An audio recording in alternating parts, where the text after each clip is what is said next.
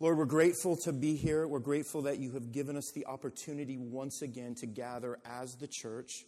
And Lord, we pray that you would do something in us right now where you open up our minds, you soften our hearts. Lord, give us ears to hear what it is that you're trying to communicate to us through your word this morning, Lord. Um, when we open your word, when we listen to your word, when we read your words, uh, we become a word centered people. And what happens there is that the Holy Spirit takes those words and he further implants them in our hearts, and we're able to live out our faith. We're able to live out the gospel. So that's, that's our aim this morning is that we see you, Lord, as more worthy, as better, as the answer in our lives so that we can live out this faith that you have given us. And so, Lord, help us to do that. Humble us right now as we go to your word as we continue through the Sermon on the Mount, Lord, we pray. And all God's people said, Amen. We'll go ahead and turn, grab your Bible or your device, and we're going Matthew 6, verse 19. Going to be talking about the money, money, money this morning. Gordon Gekko said, Michael Douglas from the movie Wall Street, he made this comment. He said, Greed is good, is what he said. If there's one thing that pastors absolutely hate to talk about uh, behind the pulpit, it's this it's money. It's money. Um, and I think a lot of us would come to a place where we would acknowledge that greed is not good. None of us thinks that greed is good. If I went and I interviewed all of you personally right now and I said, Hey, Zach Watson, what do you think about greed? How's that hitting you today? He'd be like, Yeah, that's not a good thing. I shouldn't be greedy. But yet, all of us struggle deeply with this thing called money, with this accumulation of goods and wealth. It's a struggle for us as believers of what to do with the things that God has given us. And even beyond that, which is what Jesus is going to talk about today. How do we go after things? What is the right way to go after things? What things should we be going after as believers, right? Uh, 1 Timothy says, For the love of money is the root of all kinds of evil. It is through this craving that some have wandered from the faith and pierced themselves with many pangs, is what it says. So, Paul gives us kind of a picture of what happens when we are pursuing and when we're chasing and when we're driving towards the wrong thing. So, this morning in Matthew 6, our goal really is to show how earthly gain can be a dangerous trap for those of us who are disciples of Christ, who aim to serve God with every part of our lives, which includes our finances. And what we've seen as we've been going through this uh, series on the Sermon on the Mount is that Jesus, what he does, what he's been doing, what his heart is for you, his followers, for the followers he was preaching to then, is that he's going after your identity. He's going after what we do based on who we are. Because what we do will always be based on who we are. And we do that in life anyway. That's something that comes natural to us. If you've gone to school to earn a degree or you learn a skill on the job, it's your job title, isn't it, that you end up working from, right? Um, if you guys remember Kenya Cheston, she was uh, with us for about a year and a half. She got her nursing degree and then she moved back up to Cleveland. But Kenya is now a registered nurse. She's been qualified to do the work of a nurse. And so, in the same way, disciples or followers of Jesus have been qualified to do the work of a disciple. And we learned what some of those things were a few weeks ago when we went through the Beatitudes. What are some of those things that we're qualified to do? We're qualified to be poor in spirit, we're qualified to be meek, we're qualified to be people who hunger and thirst after righteousness, who are merciful, who are peacemakers, who are the salt and the light of the world. We're people who control their tempers, who guard themselves against lust, who keep their promises, who don't get revenge, but they end up loving their enemies instead.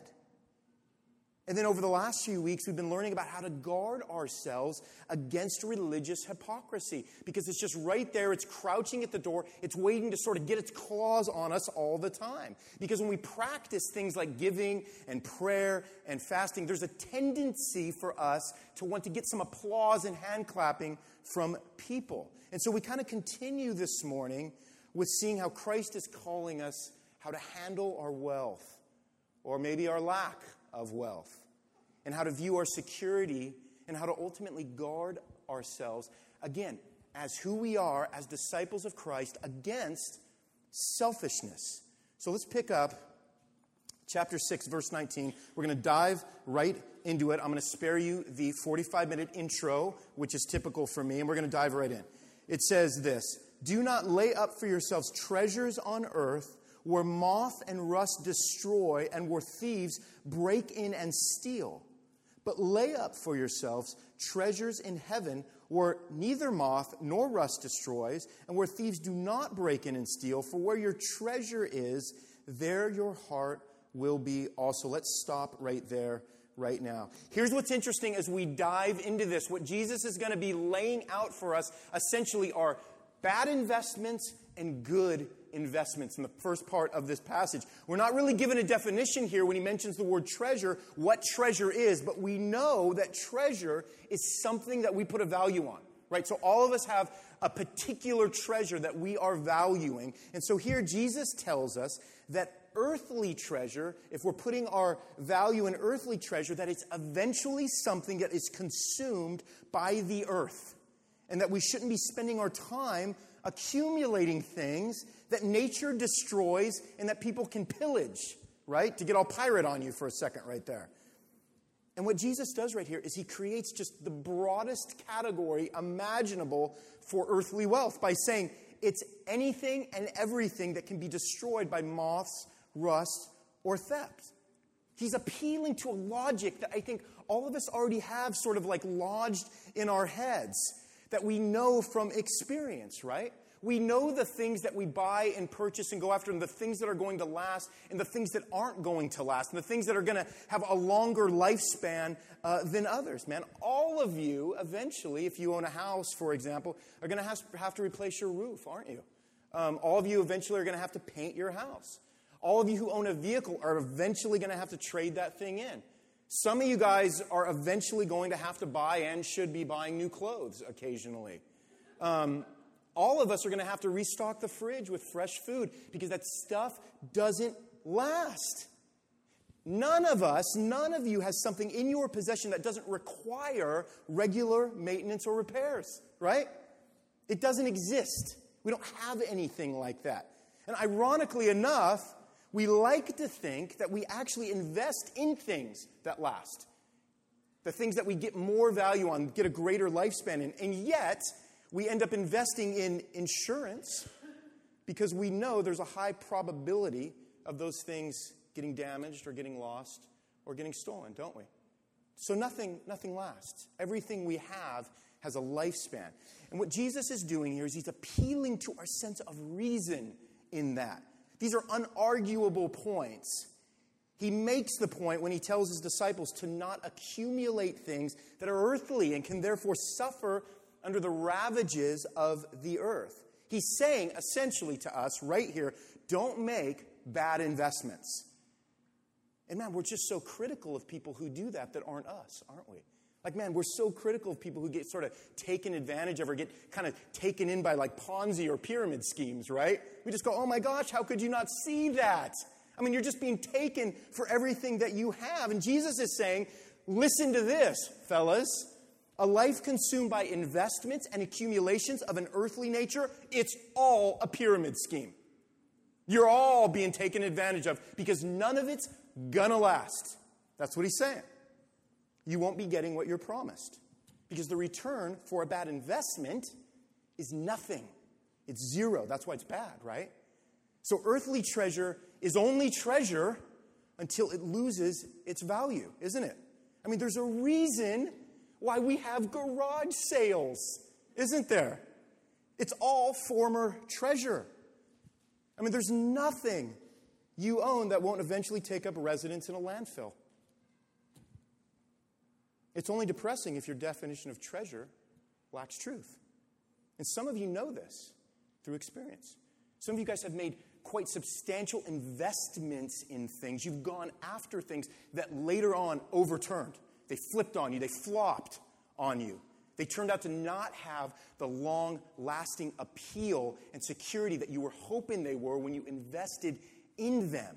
So you know this firsthand, what Jesus is saying. In fact, Jesus tells the story in Luke 12 um, about what he calls the parable of the rich fool. And he says this, let me read this. He says, And he told them a parable. This is Jesus speaking. He said, saying, The land of a rich man produced plentifully, and he thought to himself, What shall I do? For I have nowhere to store my crops. I got too much stuff, is what he's saying. And he said, I know what I'll do. I'll tear down my barns and I'll build bigger ones. And there I'll store all my grain and all my goods. And I will say to my soul, Soul, you have ample goods laid up for many years, so just kick it. Take it easy, relax, eat, drink, be merry. Right? That's what he said. But God said to him, Fool. He said, This night your soul is required of you. And then he said this, and the things you have prepared, whose will they be now? So is the one who lays up treasure for himself, and here's the big one, and is not rich toward God. I mean, that's just a stunning thing. But what it does is it brings to light and it brings home this idea that the things that we put so much investment in, if they are not of an eternal, heavenly quality and nature, they're all going to end up out of our grasp at some point. You know, I just saw the previews for. Um, sorry, babe, I actually do have an analogy from a movie. Um, she made me promise I didn't, but I apparently lied.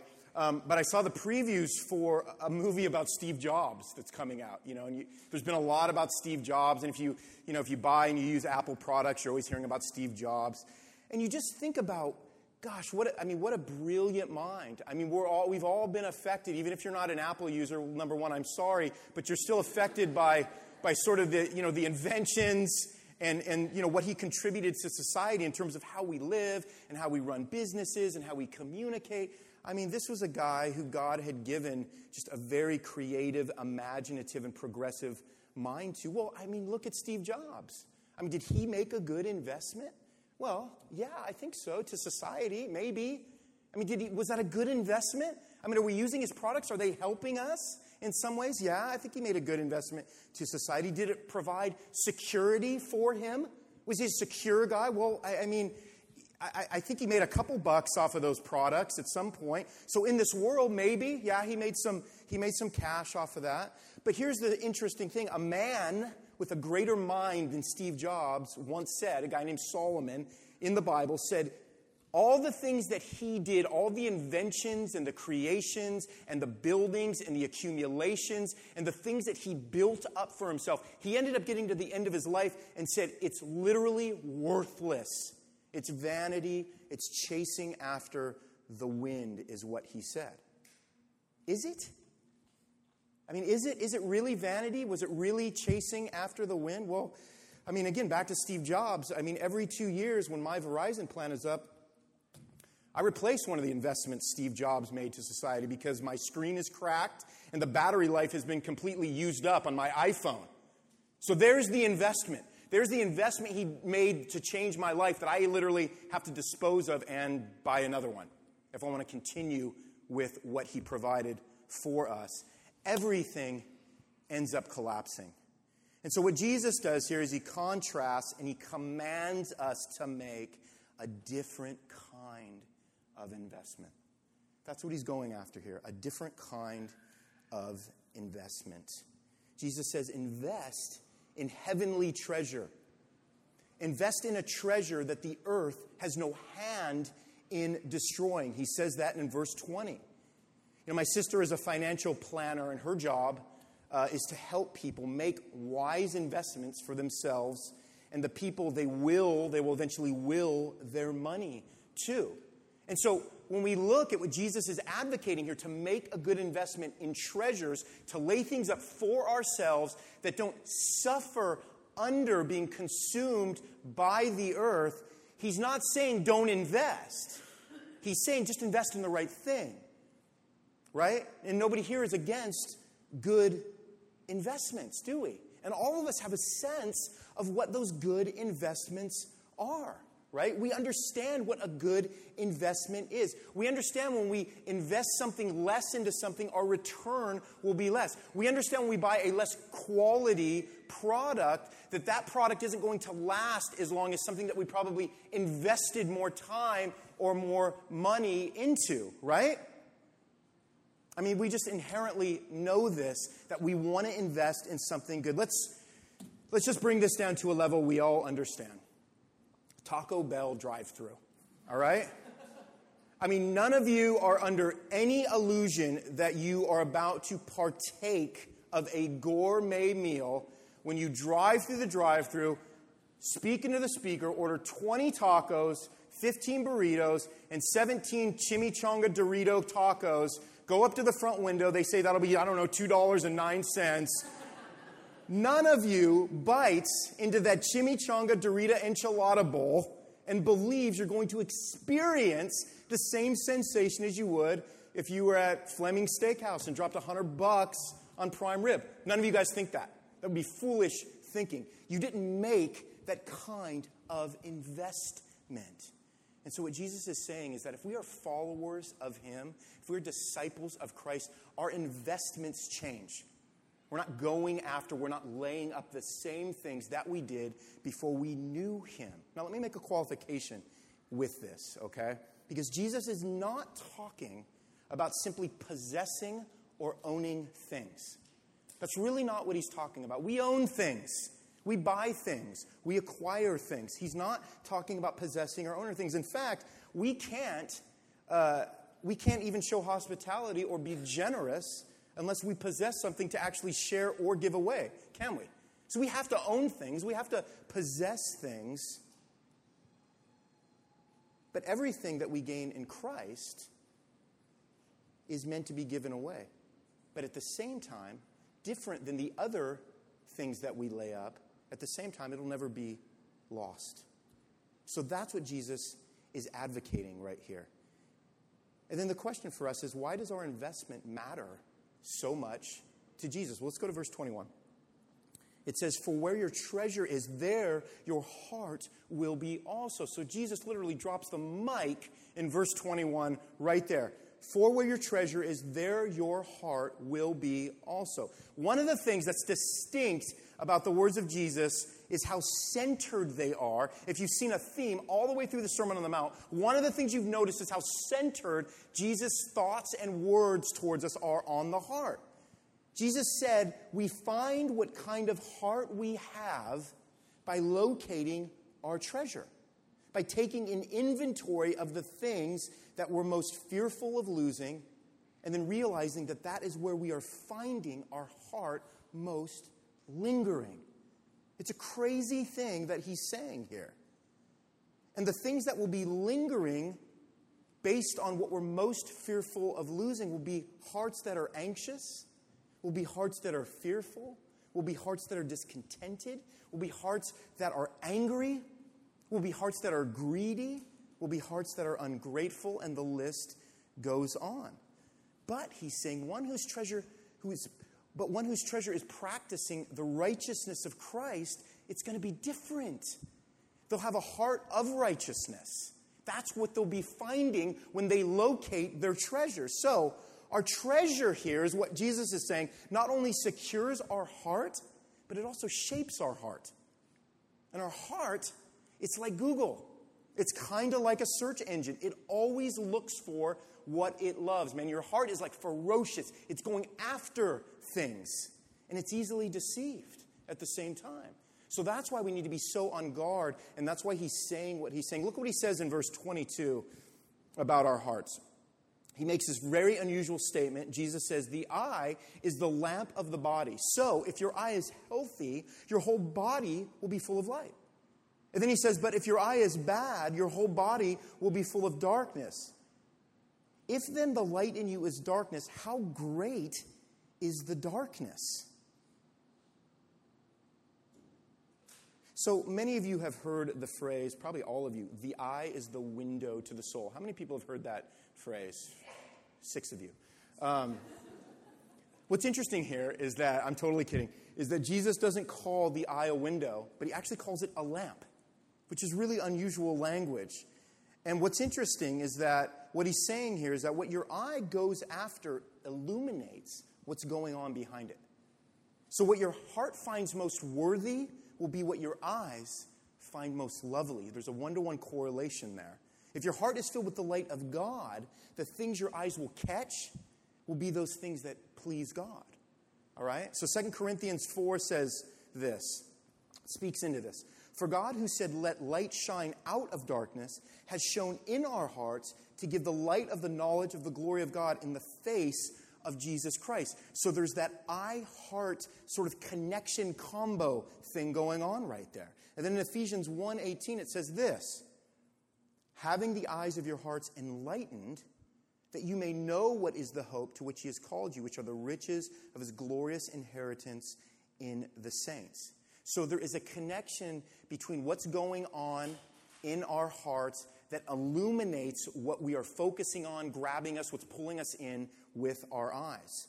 But selfish eyes, on the other hand, seek out those things that feed the darkness that's already inside of us. So our eyes are drawn to things of which there's already something stirring inside of us, and our eyes then are, are just sort of like magnetized to those things. And they're drawn and they stick to those things.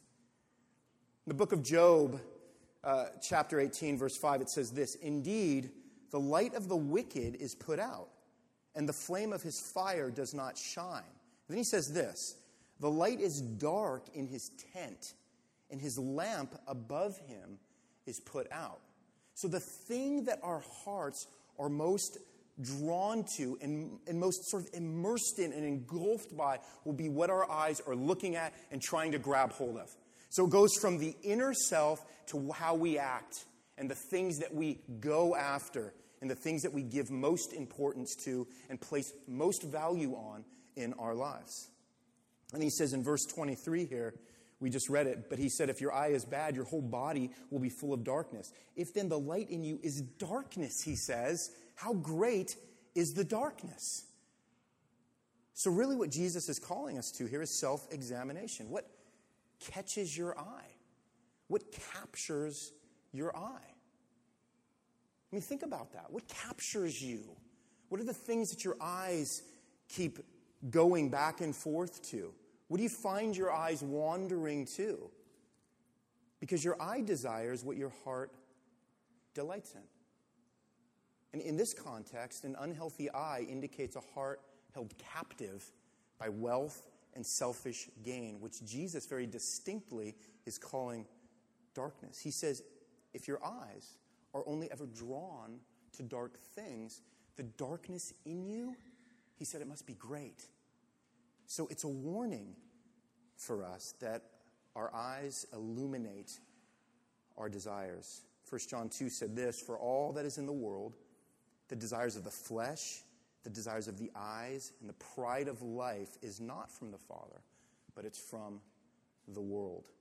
So these are warnings for us about what it is that we are laying up, what it is we are going after, what it is that has become the treasure of our lives. And we move on to verse 24, and he says this No one can serve two masters. For either he will hate the one and love the other, or he will be devoted to the one and despise the other. And then he says this line that most of us have heard You cannot serve God and money, is what he says. So the implication here is that whatever treasure you spend your time laying up will be the master that you serve. So when he uses that word serve, it's saying something, it's implying something about our relationship to treasure and our relationship to money. So Jesus brings it from being something we think we're choosing to what it really is slavery. Ironically, Jesus doesn't say you can serve no master, does he? He says you cannot serve two masters. And man, we just, we know this in our own lives. We know this when we look at other people's lives that money has such a powerful, almost centrifugal force in our lives. That it's impossible to be controlled by it and also be controlled by God. And what's interesting is that God, all through Scripture, commands us to give our money away, to make sure it doesn't control us. But what's happening with money, what money does, the power and control that money has, is that it invites us to accumulate it so that we trust in it other than God. That's the hold that it can have on us. So the man who only desires wealth, interestingly enough, what Jesus is saying here, will end up hating and despising God because he will see God as a deterrent to gaining his heart's desire. All right? On the flip, the man who desires the things of God will end up hating and despising anything that seeks to replace that. I'm going to say that again. The man who only desires wealth, and when I say man, I mean men and women, will end up hating and despising God because he'll see God as a deterrent to gaining his heart's desire. On the flip, though, the man who desires the things of God will end up hating and despising anything that seeks to replace God. So there's two very different things going on here for us. Hebrews 13 says this Keep your life free from love of money and be content with what you have. For he has said, I will never leave you nor forsake you. So, it says right here, we can confidently say, The Lord is my helper. And then it says, I will not fear because what can man do to me? So, if all of my security isn't relying and trusting and living within the wealth that I'm going after, I'm trying to accumulate, it means that I'm given some ultimate security in God because it's not being controlled by the earth and by men who can come in and destroy and steal it. I have something that is truly lasting in my life. And that's what Jesus is telling us in this passage. And I want to just I want to just uh, give us three exercises for us to consider as we, as we finish up this morning to understand the implications of this. Here's three things I think that would be helpful for us. Number one is to do a search for your buried treasure. Search for your buried treasure. First off, what's interesting is that God doesn't single anything out here. He's not being specific about anything. It's not the kind of treasure it's the kind of hold that your treasure has on you that he's talking about. It's not what you own, it's what owns you. All right? So for some of you, God has given you a gift, man. You, I mean, just everything you touch is like a pinata filled with cash, right? Money just is exploding everywhere. I'd love to meet one of you one of these days. And that's okay, okay? Because God gives us different gifts with the things that we have been uh, that, that we are able through our giftedness to acquire, and He gives some people that gift. He's not talking against money here. Um, but what He is saying is be careful to steward the abundance that God gives you so that it doesn't become the home where your heart lives. It's not about hating money and loving poverty, okay? But it's about being enslaved by neither of them so that you're free to love and obey God so that you're free to understand the things that are most important for you to be pursuing. Remember the first time your kid started eating dirt in the playground? I mean, you just, you freaked out like a bear was attacking them, probably, grabbed his hands and said, Don't eat that, it's not real food. Even though he was a baby and couldn't understand a word you were saying.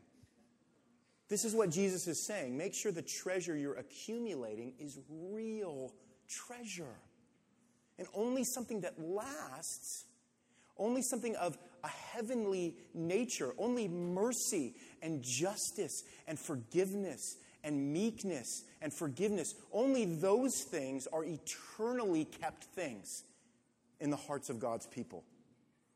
So search for your buried treasure because he said that is where we actually find our heart. And then, number two, check the engine light of your heart. So, number one, search for your buried treasure. Number two, check the engine light of your heart. Jesus is saying, this is what's so interesting about what he's saying here. Jesus is saying, don't search your heart. And we hear that a lot. Oh, search your heart. You know, just search your heart. What's your heart telling you to do in this situation? That's not what he's saying. He's saying, search your treasure to find out where your heart is. He's saying, search your checkbook to find out where your heart is. He's saying, search your credit card statements to find out where your heart is. He's saying, go to the search history on your computer to find out where your heart is. He's saying, go to your Amazon wish list to find out where your heart is. He's saying, open your garage to find out where your heart is. He's saying, look on your calendar and find out where your heart is. Because there's going to be stuff in all of those places, isn't there? If I check every one of these things for me right now, there's going to be stuff in all those places. The question is will I find my heart in those places? Number three, ask yourself who your boss is. So, one, search for your buried treasure. Two, check the engine light of your heart. And three, ask yourself who your boss is. Because until the deep desires of your heart change, man, you will be seeking out and laying up the wrong things. You will be slaves to the wrong master. And we look at this broadly, what Jesus is doing is he's pointing to this illusion we have that we're in control. And he reminds us that in reality, we are actually controlled by whatever is securing our heart. We think we have control over things that we can't even stop the earth from corrupting. We think we have control over things that a moth can come in and take from us. Who has the control? Who has the control there? Well, the one who has ultimate control is the one who is actually sovereign over those things. So, who is going to be your boss in that? The one who is sovereign over those things or the elements that destroy those things? So, ask yourself who your boss is because this is a matter for us of security, isn't it? When we get down to it, this is security. And what this passage shows us is that time takes away all earthly security. We're all traveling down a passage of time, aren't we? And when we come to the end of our lives, the question for us is will we be leaving more on earth than what we have waiting in heaven? That's the question. And we've all heard about Black Tuesday. Remember the big stock market crash from 1929? And I think back just a few years ago in 2008 when we all got a firsthand view of what that might have looked like a little bit for us in our day. And people were so surprised by that. They were so surprised that they lost things that actually had never had any guarantee in their lives. And that's what false security does for us, doesn't it? It has an illusion of something for us. It's kind of like a prison cell for us in some ways. If someone locks you in a cell, you, you could almost believe for a second that you were safe from the elements. In some ways, you are until you realize that your future lacks freedom. It's a false security. Let me bring it more to home. If I fill up a pool with whipped cream and tell you to dive in, it's going to be a sweet tasting pool until you hit the bottom. It's a false security to believe that something can suspend you when it doesn't have the weight to do it. So the questions for us are what's controlling you? What treasure has captivated your heart? What security do you continue to invest in? Because in Christ, we've been given an inheritance, haven't we? We've been given an inheritance of riches. We've been given a security of trust that is unfading, that is kept in heaven. Our money, what's great about that is our money is under new ownership once Christ is our master. God has given all of us different amounts of money to steward. That's okay, that's what He decides to do. But don't forget that none of it's yours. Don't forget that none of it's yours. What God is doing as you are following Him is He's redeeming your desires. God is redeeming the things that you go after. He's redeeming the things that, that cause you to want to lay up these, these earthly treasures. He's redeeming your heart in those things. We can trust that God is changing us in that. And finally, it's easy for us to walk away from a passage like this and just kind of come away with sort of a, a checklist of things that we're going to, you know, throw away, give to the goodwill. Um, but Jesus isn't simply telling us to not lay up earthly treasures. He's also telling us to lay up heavenly ones. And it comes, those treasures, they come with a promise of incorruptibility, don't they? Of the hope that there are some things that cannot be destroyed, but have a beautiful, lasting permanence in our lives. That's what Jesus is offering to us. He's offering something real to us. He's offering something eternal to us. We read this a minute ago, 1 Peter. According to his great mercy, he has caused us. See how he's working for us? He's caused us to be born again to a living hope through the resurrection of Christ from the dead, to an inheritance that's what? It's imperishable, undefiled, unfading, and kept in heaven. It's secure. And by God's power is being guarded through faith for salvation, ready to be revealed in the last time. In Christ, we are secure. There is no other security for us. And that is the greatest news that we can walk out of this old, dusty warehouse with this morning. Amen? Lord, we're grateful that you have given us such a great security in Jesus Christ. That is the message of the gospel. In Christ, we are free to be secure. We are free to have an unending, unfading inheritance. We are free to have a hope that will not be dashed by things that the earth can so easily destroy. Lord, I pray that this truth would continue to grow and flourish in us. I pray that you would allow us to locate our treasures so that we can find our heart and that you would destroy our idols when we do. We pray these things in Jesus' name. And we all said, Amen.